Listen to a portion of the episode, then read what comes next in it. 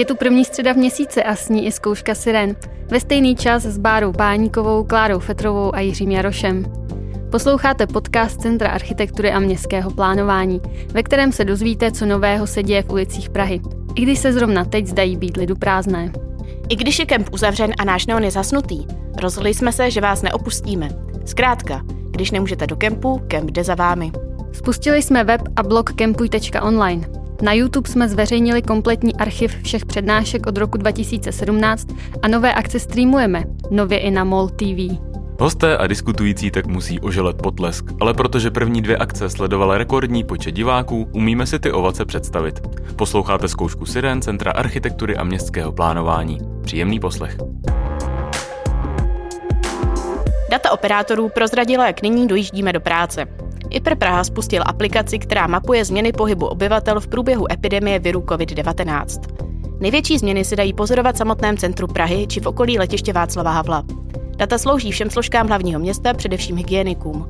Webovou aplikaci připravenou ve spolupráci s T-Mobile a Technickou univerzitou Ostrava si můžete prohlédnout na stránkách iprpraha.cz. Díky nařízení vlády o omezení pohybu zůstává ve všední den doma až 34% lidí z celé České republiky a do práce jich nejde téměř polovina. Analýza IPRu potvrzuje, že po zavedení opatření se v Praze zvyšuje počet obyvatel, kteří zůstávají ve své městské části. A to až o 80% oproti normálu. Pražské MHD bude zalité dezinfekcí. Celý vozový park dopravního podniku hlavního města Prahy se postupně pomocí nanotechnologie na bázi oxidu titaničitého dezinfikuje. Tato speciální látka odpuzuje vodu, likviduje mikroorganismy, ničí vnitřní stavbu virů, bakterií i plísní. Nemusíte se bát, přípravek rozhodně není škodlivý pro lidi, zvířata ani rostliny. Bude aplikován na všechny povrchy dopravních prostředků od dveří přes sedačky, madla až po okna. Náměstek pro dopravu Adam Scheiner zmiňuje, že toto opatření bylo připravováno už dříve, ale současná situace vše urychlila. Revitalizace Malostranského náměstí jde do finále. Radní koncem března schválili rozpočet na jeho rekonstrukci ve výši 73,5 milionů korun. Projekt má i stavební povolení a hledá se dodavatel stavebních prací. A co je nejdůležitější, začít by se mělo ještě letos. Hlavním cílem revitalizace je celkové sklidnění dopravy a zkvalitnění prostoru. Návrh na jeho podobu vzešel z architektonické soutěže. Tu vyhrálo trio architektů Martin Hájek, Václav Hájek a Petr Horský. Náměstí bude mít kompletně nové povrchy, pítka, nové profily vozovky a nějaký ten strom navíc. Olšanská ulice v Novém. IPR Praha vytvoří zadání studie, která bude tuto pro rozvoj Prahy důležitou ulici rozvíjet a pohlídá i budoucí výstavbu. V území mezi Olšanskými hřbitovy a parkem Parukářka je totiž plánováno několik rozsáhlých stavebních investic, které jsou v různém stádiu přípravy. Jedná se například o revitalizaci veřejných prostranství, výstavbu bytových a administrativních budov i možnou demolici některých stávajících staveb. Olšanská ulice byla dříve hlavní spojnicí s nákladovým nádražím Žižkov. To dnes, jako jeden z největších brownfieldů Prahy, čeká rozvoj a bytová výstavba. Proto je potřeba zajistit, že právě Olšanská bude mít adekvátní podobu a prostupnost. Je třeba zlepšit podmínky pro cyklistickou a veřejnou dopravu a zajistit i lepší prostupnost celého území pro pěší. Přejít ulici by totiž neměl být hlavolam. Libeňský most se nezdá. Most, který je jediným východním propojením Holešovic, prošel zátěžovou zkouškou. Na jeden z jeho oblouků bylo umístěno 62 tunových vaků s kamením, naložené nákladní vozy o váze 42 tun, tramvaje se zátěží 66 tun a do toho po něm ještě jezdila další tramvaj rychlostí 60 km v hodině. Dohromady hmotnost přes 500 tun. Most tak zažil extrémní zátěž několikrát převyšující běžný provoz. To vše, aby byla zjištěna skutečná kondice mostu. Ukázalo se, že most to vlastně vůbec nepoznal. Ani to s ním nehlo. Pokud se opravdu prokáže, že je Libeňský most v lepším stavu, než se předpokládalo, znamenalo by to jednodušší a hlavně rychlejší rekonstrukci. Libeňský most byl otevřen 29. října 1928 k desátému výročí vzniku Československé republiky. Jeho autory jsou architekt Pavel Janák a mostní stavitel inženýr František Mencel. Most je i s předmostími dlouhý 780 metrů, má 8 schodišť, která jsou bohužel v dezolátním stavu, a betonové stožáry osvětlení. Připomeňme také, že mosty se obecně staví s životností 100 let. Ze záznamu jsme tentokrát vybrali talk show, ve které herec a režisér Ondřej Cihlář Divadla Vo 105 diskutuje s odborníky, politiky, vizionáři i aktivními občany o architektuře, metropoli, městských plánech a dopravě.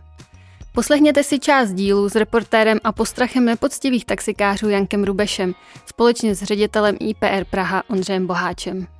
Eh, zajímavou věcí ovšem eh, je tedy eh, pochopitelně tedy tvůj přechod z magistrátu sem, což vlastně tak trochu, ovšem v opačném gardu, dalo by se říct inverzně, kopírovalo pohyb předchozího ředitele, který zase naopak odsud odešel na magistrát. Zajímá mě, jak dlouho se to ještě dá takhle vlastně jako prohazovat, a případně jestli tedy vlastně po tom, co ty tady skončíš, se zase chystáš teda jít na magistrát. Tak my jsme to otestovali jenom jednou zatím. Já myslím, že to asi opakování mít nemůže. No. Hmm, hmm. To je... No nicméně dostáváme se k té instituci samotné a sice eh, vlastně k tomu, že už ji možná začínají na magistrátě trošku brát vážně. Máš ten pocit taky, nebo mm, je to zbožné přání? No, pravda je, že v roce, když byly volby předchozí 2014, tak bylo tématem té kampaně do nějaké míry zrušte i pr. Hodně se to jako objevovalo, to je to hudečkovo dědictví, nepovedení dítě, zrušíme to vystaráno. A v té kampani teď, co byla na podzim 2018, tak naopak my jsme konzultovali politické programy skoro všech těch stran a vlastně ta naše témata, která jsou v metropolitním plánu a ve strategickém plánu a v dalších koncepcích, které se tady vlastně napsali a vytvořili, tak jsou brána vážně. Mm-hmm.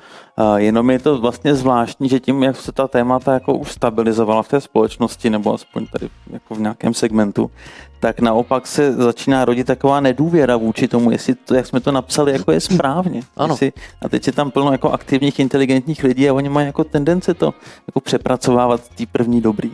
Hmm. To někdy jako nevyhovuje. No a je tady teda nějaký zásadní eh, z těch, z těch eh, vlastně zásadních, řekněme, projektů nebo změn v tom územním plánu Prahy, tak jak vlastně vznikl tady eh, v téhle instituci, který vidí, že je takový jako opravdu je to trochu slabina, že do něj tak jako, se tak jako schází se spoustu inteligentních lidí a některé ty části jako mm, tak hůř odolávají a hůř se eh, za ně můžete postavit? Ono to je těžší, o to město je hrozně jako fragmentovaný a rozbitý. Je tady 1300 volených politiků, to je úplně extrémní číslo. Jo. Navíc celý město a... je rozdělení řekou na dvě půlky. No to je tak To je taky obrovský problém. A, a ani nevím, kolik jich je tam a kolik tam takhle z hlavy, ale to je jedno. Hmm. A, Jestli malá strana... A tím, jak je to jako fragmentovaný, tak my vlastně my, každá z těch částí má trošku jiný problém, ale shodnou se na tom, že to děláme blbě, ano. protože v té jejich parciální věci jako nevyhovujeme. Hmm. Že v tom je to divný, to se nedá říct, že to má nějaký jeden systémový problém, protože nemá. Jenom pro nás je velmi obtížný všem vlastně vyhovět, abychom byli slavní na konci. A jak zvládá Ondřej Boháč řídit IPR a současně být zvoníkem v Týnském chrámu? Dneska už to není povol, když to bylo povolání a nebo hej zvoník tam musel běhat čtyřikrát denně na tu věž, to dneska tak není, není to vůbec jakkoliv placený, všichni to máme, asi, asi šest kluků, co tam zvoníme, tak to máme jako hobby. Ano. Uh, a uh, většina těch menších zvonů jsou taky na elektromagnetický pohon nebo na nějaký jiný druh pohonu. A na tyhle ty velký zvony ruční se zvoní jenom, jako když jsou buď to nějaký slavnosti, Vánoce, Velikonoce, neděle, takže to není tak častá šichta. A my se ještě střídáme. No. Ale blbý to je třeba takový ty hlavní Vánoce, Velikonoce, když prostě se nejvíc zvoní, no. tak člověk je přikovaný k tomu zvonu, takže já jsem třeba už na Silvestře zvoníme prvního uh, ledna například, tak já jsem nebyl prostě 22 let na Silvestra jinde než v Praze, protože ráno pěkně prostě v 8 ke zvonu. Takže to je takový druh řehole trochu a taky na to konto tam vlastně s tím my jsme tady velmi zvláštní skupina lidí, ti zvoníci, to je takový jako mix úplně všech. Já to tady sleduju už asi 25 minut, je to opravdu no, velmi zvláštní druh no, ne, lidí. No. Já jsem teď našel nějaký v, tom, v týdnu někdy v 19, na konci 19. století pukl zvon a tehdejší pan Farář napsal do kroniky moc hezkou a pravdivou větu, že ten zvon pukl pravděpodobně vinou pomahačů ve zvonici, kteří se v Praze nevybírají úplně z elity společnosti. Tak to myslím, že to, tuto tradici my držíme. Je to taková jako svébytná zvláštní skupina lidí. Druhý host Janek Rubeš společně s Honzou Mikulou točí Honest Guide. Pořád o tom, co chtěli turisté vědět o Praze, ale báli se na to zeptat. Ukazují bez servítků turistické nástrahy hlavního města a přinášejí typy, které v běžném průvodci nikdy nenajdete. Je to tak tedy, pokud jsem se dobře dopočítal, že těch dílů už bylo 46. Je, je jich podle mě třeba 160. Proč? Otázka, která na to měla navazovat, že se mi zdá, že číslo 46 je málo. Hmm. Ptám se proto, kde jsou tedy ty ostatní a proč, když si dneska člověk najde na seznamu eh, pod eh, tedy eh, zadáním Aha. Honest Guide, Rozumím. tak proč tam má poslední nejnovější díl číslo 46? Je to, může se to zdát matoucí, ale ten pořad vzniká primárně v angličtině ano. a pouze některé díly se překládají do češtiny. Některé věci, které jsou zřejmé pro českého diváka, nepřekládáme do češtiny, jako například Kolik co je třeba může, zvonů? Co vás může v České republice zabít, tak tenhle díl si myslím, že jsme do češtiny nepřekládali. Aha, to by mě teda zrovna docela zajímalo. No. Mezi jeho videi jsou i záznamy ze směnáren. Řeč byla mimo jiné o tom, jak fungují na pražském letišti. To, co jsem přišel na letišti, na letiště je kurz za 1 euro 18 korun a já jsem prosil uh, letiště, aby zavřeli všechny směnárny na letišti, protože neexistuje prodejna na letišti, která by vám dala horší kurz než v té směnárně. To znamená, když přijete do McDonaldu, zaplatíte 50 eurovkou, koupíte si cheeseburger, tak vám vrátí 25 korun na euro. Ano. Dává to nějaký smysl, co říkám? Dává jo, to smysl. Jasně. To znamená, že ta směnárna je zbytečná. A tak když jsem prosil tiskovou mluvčí, jestli by teda mohla zavřít směnárny, tak řekla, že by byli jsme jediný letiště na světě, který by nemělo směnárny. Já jsem řekl, to je super, byli bychom v něčem výjimeční. Uh-huh. A tak se mi samozřejmě vysmáli a ty, a ty majitele těch směnáren taky se mi vysmáli, že jsem úplně jako idiot. Uh-huh. A nicméně e, já stále turistům říkám, že pokud přiletí do Prahy a potřebují nějakou menší hotovost, tak je lepší s těma eurama jít do jakékoliv provozovny na pražském letišti, úplně jakýkoliv. Všechny jsem obvolal, obešel a není žádná, která by vám dala horší kurz. A všude si můžete koupit nějakou drobnost, byle si koupíš Tatranku, zaplatíš 10 eurovkou a máš Tatranku a ještě výhodný kurz. V březnu jsme pro vás několik dílů kempingu s Ondřejem Cihlářem zveřejnili na MOL TV. Můžete se tak podívat na večer s primátory s Deňkem Hřibem a Matušem Valem, nebo na díl s Vladimírem 518 a Michalou Hečkovou.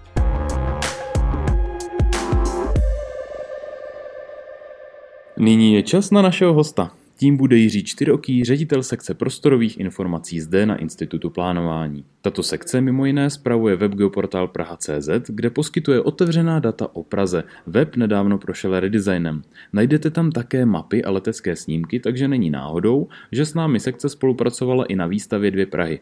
Ta je během nucené odstávky kempů dostupná jen online. Této sekci se žoviálně říká dataři, což je shodou okolností i název podcastu Českého rozhlasu Plus, kde byl Jiří hostem. Zde mluvil o tom, jak jsme díky poskytování dat zdarma ušetřili a určitě vám rozhovor doporučuji. Já se budu záměrně ptát na trochu jiné otázky. Vítám vás tady a děkuji, že jste součástí podcastu. Dobrý den a děkuji za pozvání.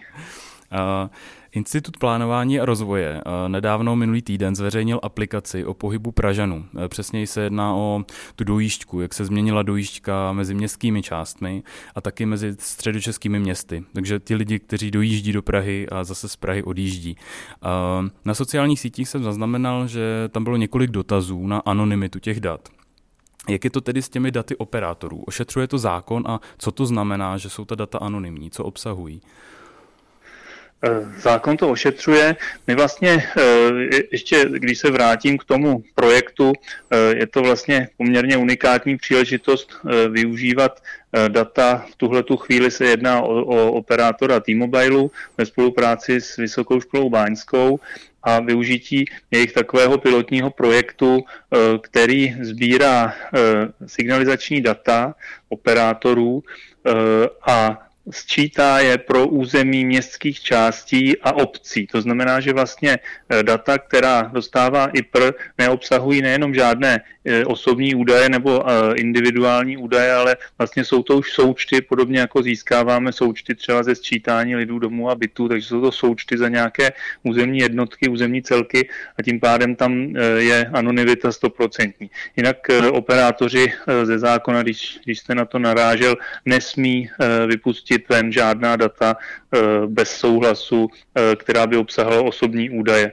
což jsou mimo jiné i údaje o poloze. Jo, takže proto nyní se mluví o tzv. kvalifikovaném souhlasu v souvislosti e, s tou chytrou karanténou a tak dále, jinak tato data nesmí opustit e, e, prostředí toho operátora, takže ani my je nemáme k dispozici a my jsme ani nechtěli. Na co jsou vlastně taková data dobrá? K čemu je město může použít při plánování? Ten prvotní důvod, proč my jsme vlastně po těchto těch datech šli, je ten, že město e, obtížně získává informace e, o změnách e, počtu obyvatel v průběhu pracovního dne, mezi pracovním dnem a víkendem, o takové té denní dojížďce a o nějakých jakoby proudech přepravních eh, mezi jednotlivými oblastmi v rámci města. To se, to se opravdu jako těžko zjišťuje. Eh, my všichni si pamatujeme různé průzkumy třeba v metru, ale tam se vždycky zjistí jenom, jenom nějaký segment téhleté přepravní práce nebo té, té poptávky a vlastně celkový průběh, profil chování e, té dojížďky a takové pulzace města se z toho nedá zjistit. To je jedna důležitá věc. Druhá důležitá věc je, že, že vlastně Praha eh, ne, nefunguje ve svých správních hranicích a my potřebujeme zjistit, kam až zasahuje, kde jsou vlastně hranice toho, čemu říkáme metropolitní oblast, jak se projevují, eh, kam, eh, jak, jak a kde máme proudy za službami, za prací. Jo, a tyhle ty data to vlastně poměrně pěkně popisují. My nepotřebujeme, jak už jsem říkal, získávat údaje o individuech, o jednotlivcích, o tom, kam kam pán A jede, přesně jestli jede do práce a tak dále, do, na nějakou adresu, ale zajímá nás nějaký celkový součet, kolik lidí jede z města A, třeba z Kladna do Prahy, eh, v kolik hodin, kudy se vrací, eh, jestli se někde, tím myslím, jestli se někde zastavuje třeba v nějakém nákupním centru a, a, a jak, ty, jak ty proudy potom v součtu, když se to nasčítá, vypadají. Hm, jakým způsobem se pak třeba ale počítá ten různý způsob přepravy? Jak poznám, kdo jede metrem, jak poznám, kdo jede autem? Eh, velice těžko. Eh, my tohleto taky v tom projektu nezjišťujeme. Eh, s jedinou výjimkou snad toho metra, protože metro má svoje vlastní, svoji vlastní síť vysílačů, respektive přijímačů, takže tam se dá oddělit kteří, kteří pasažéři vlastně byli uvnitř pod povrchem eh, technicky. Ale jinak se to dělá poměrně obtížně, ale existuje na to v tuhletu chvíli eh, takový paralelní partnerský projekt, který řeší ROPIT, a kde se vlastně e, snaží, nebo budou snažit, že ten projekt je trošku, jakoby má časový posun proti tomu zahájení našeho, tak se budou snažit při doplnění k dalších informací o dopravních zátěžích, o polozá, polohách vozidel a tak dále, vlastně kombinací odhadnout i druh dopravy při těch jednotlivých eh, jakoby přesunech. Jo? Ale my to z toho nejsme schopni zjistit. Vy jste zmiňoval řadu eh, společností a institucí, jako třeba Vysoká škola Báňská v Ostravě, které s námi spolupracují. A jsou tady nějaké soukromé firmy, které by s námi třeba sdílely data, aby my jsme jich měli ještě víc? Je tam nějaká spolupráce, která je třeba v plánu? Eh, tak vedle těchto těch telefonních operátorů, což jak už jsem říkal, eh, je v rámci toho evropského projektu, eh, nemáme příliš mnoho soukromých firm, které by s námi sdíleli data. Máme občas nějaký pilot. Takový nejzajímavější je s firmou Liftago, s nimi jsme dělali loni, myslím, dva ty projekty, určitě ještě nějaký uděláme, který se vlastně oni sdílejí informace o svoji flotile, o, své, o svých do, do, dojížďkách, doručování a vlastně eh, spolu jsme se věnovali eh, úlohám při nějakým analýzám možnosti zlepšení si ty logistiky. To znamená doručování balíčků pomocí řidičů Liftága, což nakonec teď už je v praxi promítnuto. Ale jinak jich moc nemáme, těch soukromých firm. Ze začátku se hodně zmiňoval pojem Smart City. Ještě pár let zpátky se mluvilo o chytrých hlavičkách, chytrých koších a tak dále. Většinou to končilo u solárního pohonu, dobíjení telefonu a podobně. Teďka se spíš ubíráme k tomu, že říkáme, že Smart City je to city, to město, které uh, pracuje s daty. Sdílí data, ví vlastně o všem, co se v tom městě děje. Jak složité je ale sbírat ta jednotlivá data a zároveň pak sdílet, protože takhle jsem pochopil, že uh, každá instituce, každá firma si sbírá ta svoje data, ví o městě něco a nemám pocit, že by všechny ty instituce dávaly dohromady, aby z toho vznikla takzvaná big data. Je tohle to na cestě, nebo je to pořád ten kámen úrazu, proč to city není smart city? Tak je to jeden, jeden z mnoha těch důvodů, proč Praha ještě není smart city, nicméně dlužno říct, že, že jakoby svítá na lepší časy, respektive existují nějaké, nějaké docela dobré vlašťovky. Eh, Praha eh, ještě v minulém volebním období vlastně nechala zřídit u operátora ICT projekt, který se jmenuje Datová platforma, má webové stránky s názvem Golemio, ale, ale ten projekt se jmenuje Datová platforma a vlastně je to něco, po čem i my jsme e, docela dlouho volali. E, je to jakýsi budoucí, on to už vzniká a část dat už v tom je. My vlastně se postupně snažíme s nimi, s, s kolegy e, domluvit a vytvořit nějaké místo, kde by ta živá data o tom, jak už jsme říkali, třeba o parkování, o kvalitě prostředí, o odpadech, o, o, o přepravě a tak dále, aby, se, aby byla dostupná na jednom místě a vlastně z nich ty aplikace, které by potom mohly návazně ta, ty jednotlivé eh, výstupy analyzovat, eh, vizualizovat, dělat z toho třeba nějaké, nějaké notifikace a tak dále pro ty, co rozhodují, tak aby to bylo na co napíchnout, aby se jednotlivé instituce neustále jenom nedohodovaly o tom, kdo komu jak povolí přístup a, s jakou technologií, ale aby jsme měli nějaké, nějakou jednu sběrnici, jedno místo a tohle to v tuhle tu chvíli vzniká už právě v tom v té datové platformě. Dlouho se mluvilo o tom, kde by, kde by to centrum mělo být, jestli to je IPR, nebo jestli to je informatika, nebo jestli to má být operátor. Já jsem nakonec docela rád, že to, že to dopadlo tak, jak to dopadlo. IPR je velice silný, řekněme, ve statických datech, která popisují eh, fyzické prostředí města v geodatech, eh, zatímco jakoby nemáme technologii na to, abychom se zabývali nějakým jako real-timem tomhle směru zase se poměrně dobře etabloval ten, ten operátor, takže my, my, my spolu v tomhle smyslu teď dobře spolupracujeme. Já si myslím, že ty první výsledky už asi uh, jsou vidět i na datové platformě. Mm.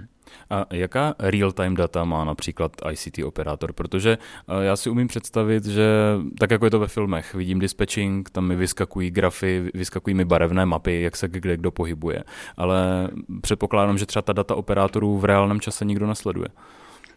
Eh, to ne, eh, ale bude, protože je to jedním z cílů toho našeho projektu, to znamená, že tam i zrovna v tomhle případě máme nějaký, bude tam nějaký základní kanál pro takzvaný near real time, eh, to znamená zjišťování aktuálních počtů obyvatel v nějakých, nějakých významných místech pro potřeby zejména tady bezpečnosti a krizového řízení a tyhle ty data by potom měly být přístupné mimo jiné přes, přes nějaký kanál eh, v datové platformě.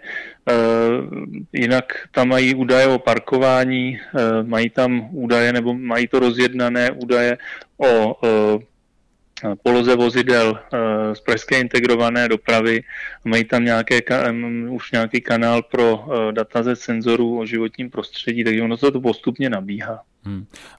Všichni Pražané se asi někdy setkali s tím, že tunel Blanka byl uzavřený a tunel Blanka reaguje právě na to, jaká je aktuálně dopravní situace. Takže tunel Blanka má ta real-time data?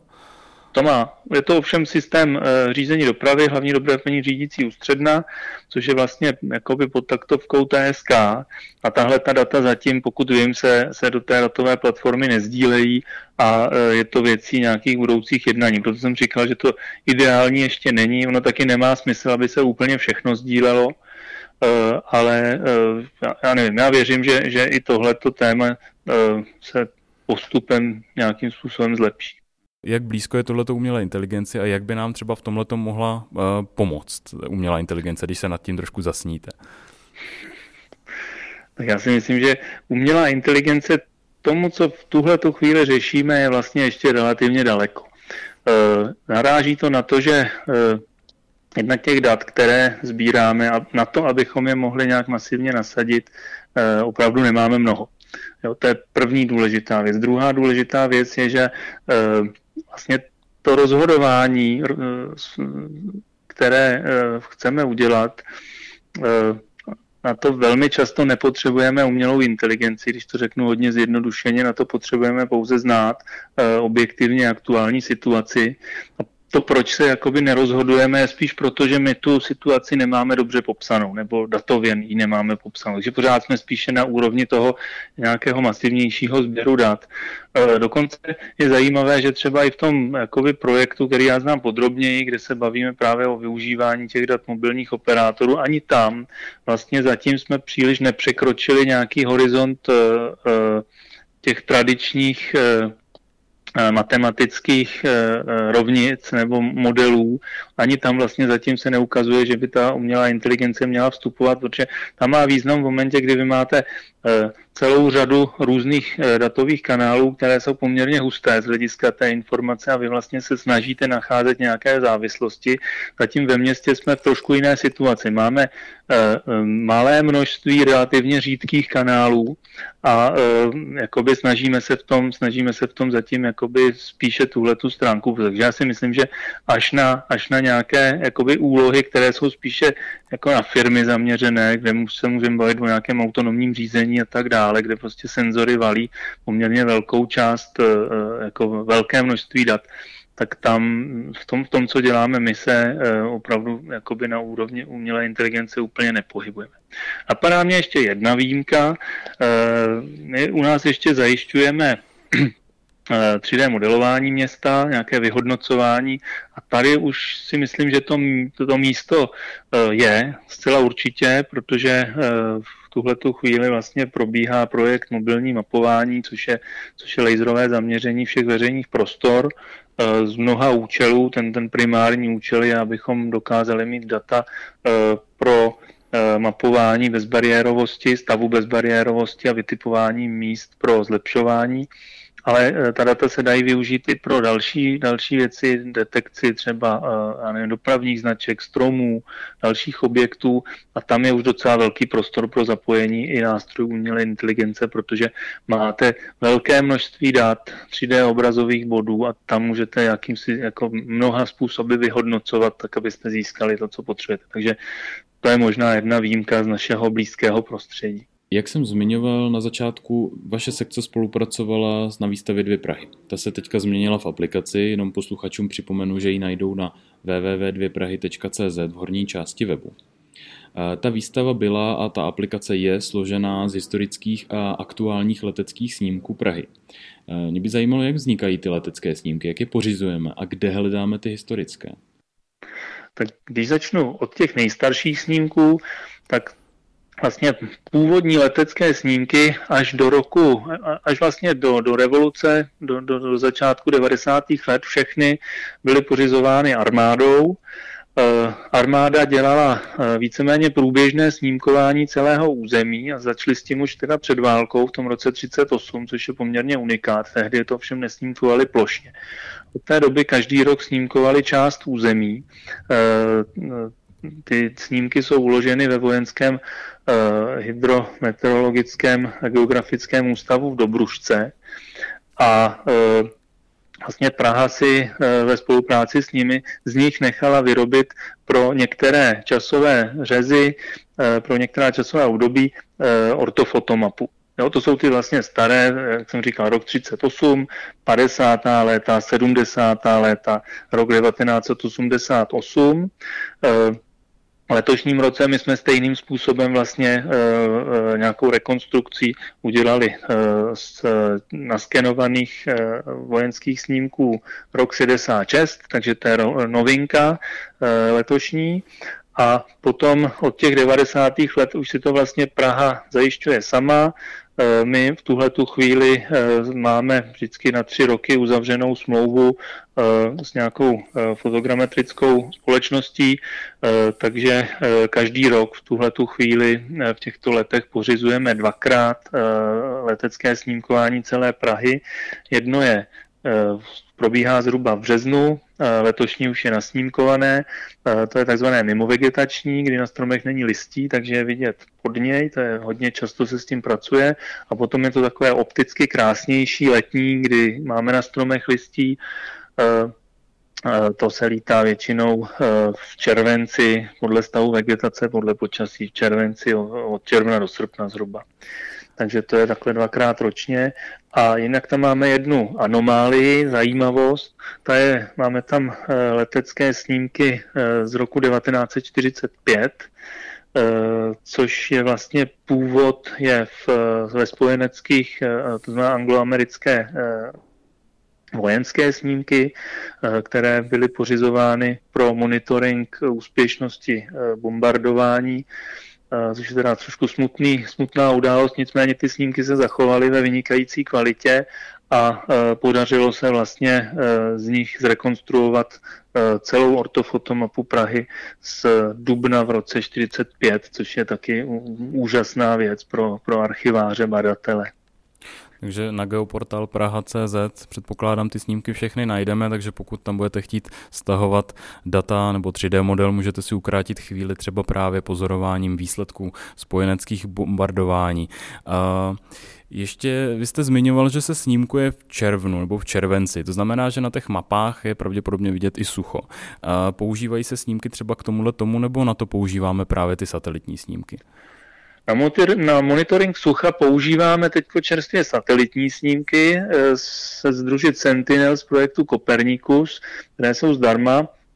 Eh, ty jsou, eh, pro nás je to relativně čerstvá, ale velice dobrá zkušenost a vlastně ty, ty, ty družice v tom v rámci tohoto projektu Eh, mají tu výhodu, že oni eh, snímkují periodicky, eh, v podstatě každý týden proletí nad naším územím, když nejsou mraky, když není oblačnost, tak, tak ten snímek vlastně ten povrch zachytí dobře, takže se dají používat pro monitoring průběžného stavu té vegetace. Jejich rozlišení samozřejmě není zdaleka tak dobré, jako máme u leteckých snímků, ono je zhruba 10 metrů na jeden obrazový bod, Eh, zatímco letecké snímkování máme 10 cm na jeden na, na pixel, ale e, na tyhle ty změny vegetační a na, na teplotní snímkování tam zase používají ještě, ještě trošku horší rozlišení. Je to skvělé a právě eh, v tuhle tu chvíli máme s tím nějaké první, první výstupy, zkušenosti. Se domnívám, že už s tím také průběhu léta vylezeme v rámci nějaké aplikace ven. Hmm. My jsme zmínili ten seminář, který vedete na ČVUT a taky jsme už teďka vyjmenovali řadu technologických eh, vymožeností, které používáme. Eh, jak je to s tím studiem? Jak to je jaké to je pro studenty, protože ze studia informatiky vím, že člověk se často učil něco, co už byla historie a pokud chtěl jít s dobou, musel se učit doma. Je to tak, že studenti se setkají už s těmito technologiemi nebo se musí něco doučovat? Jak, jak vy to vidíte, ten styl výuky a tu úroveň?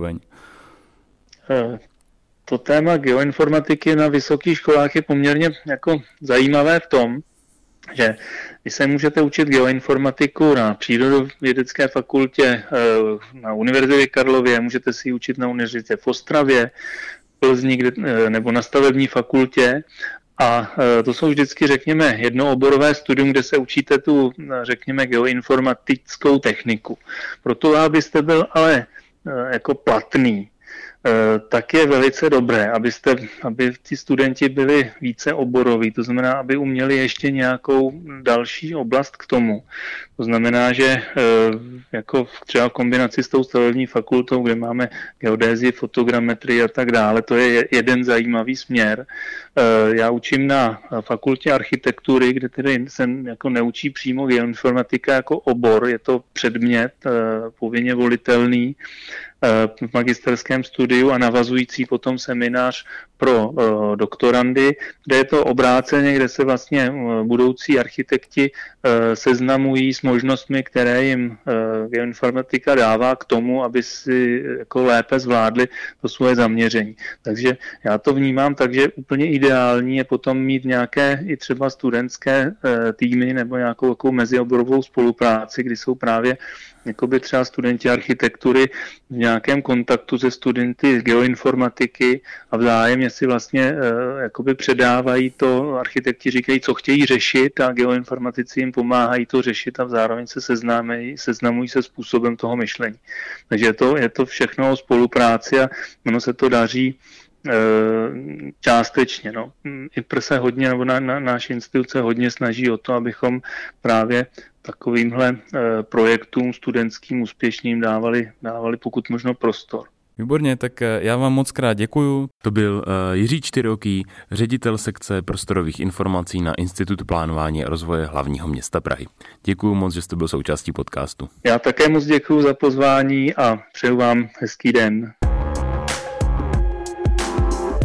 Únoru proběhl na Institutu plánování a rozvoje odborný workshop zaměřený na protipovodňová opatření v Pražské Troji, konkrétně kolem zoo a Trojského zámku. V tomto území je totiž naplánovaná revitalizace Trojské kotliny. Workshop vedl architekt Harald Neu z kanceláře Harald Neu Architekten sídlící v německém Darmstadtu. S problematikou protipovodňových opatření má bohaté zkušenosti. Během přednášky v kempu nám ukázal, jak lze velmi citlivě skloubit náročné technické požadavky s městskou strukturou i v památkově chráněných oblastech. V průběhu workshopu nás také seznámil s principy a cíly jeho práce. Um, first of all, we try to be open-minded for the situation. We let the influence of the atmosphere uh, is important, and then we are searching for the line between the urban space and the landscape. That's one of the main one of the main points in our work, which deals with this uh, flood protection. Diskuze se také točila kolem specifického významu území kolem Troji. Yeah, I guess the uh, the special value is that there is a situation where four things come together. You have the uh, urban spaces, you have the castle, you have the river side, uh, and you have the special uh, area with the zoo. And the zoo area now is uh, is uh, con concentrates on the inner side and is in a isolated to the landscape and this I guess would be the chance to open it to have a connection between the zoo and the landscape. Z toho plynou i doporučení, na co bychom se měli zaměřit v protipovodňových opatřeních na tomto území do budoucna. I guess in this special project it would be important that um, the, the, the ideas of the development of the zoo. Uh, zoo is not a it's uh, it's a living thing. Uh, they are changing the exhibitions. They have uh, new areas where and also the the idea of the presentation of the natural life of animals is changing had changed very much the last years and it will change in a so and these ideas and this the developing of the zoo should be uh, synchronized with the development of the flood protection project and if this uh, will happen. I guess there's a, could be a win-win situation, and there will be many chances for all parts, for the zoo, for the urban space, the landscape space, and also for the flood protection. My tímto panu architektovi děkujeme za celý tým, který se workshopu zúčastnil. Na závěr několik pozvánek od Kláry. Program streamovaných akcí najdete na kempuj.online nebo na našem Facebooku. Nezapomeňte, že se také můžete přidat do diskuze skrze aplikaci Slido. Zveme vás například na další díl přednášky Adama Štěcha, Atlas modernismu, kterou plánujeme na středu 22. dubna od 19 hodin. Také si můžete prohlédnout novou webovou aplikaci Praha včera. Takže všichni, kdo nestihli navštívit osobně výstavu Dvě Prahy, nemusí zoufat, ale mohou vývoj hlavního města na mapách srovnávat třeba doma z gauče. Pro ty, kdo se těšili na novou výstavu, sledujte web Praha Zítra, kde stále doplňujeme nové projekty. Závěrem bychom ještě chtěli poděkovat všem v první linii. Ano, všem, kteří na místo nuceného volna či home officeu mají trojité směny, přes časy a hlavu jako balón. Buďte na sebe hodní a brzy se opět potkáme pod neonem.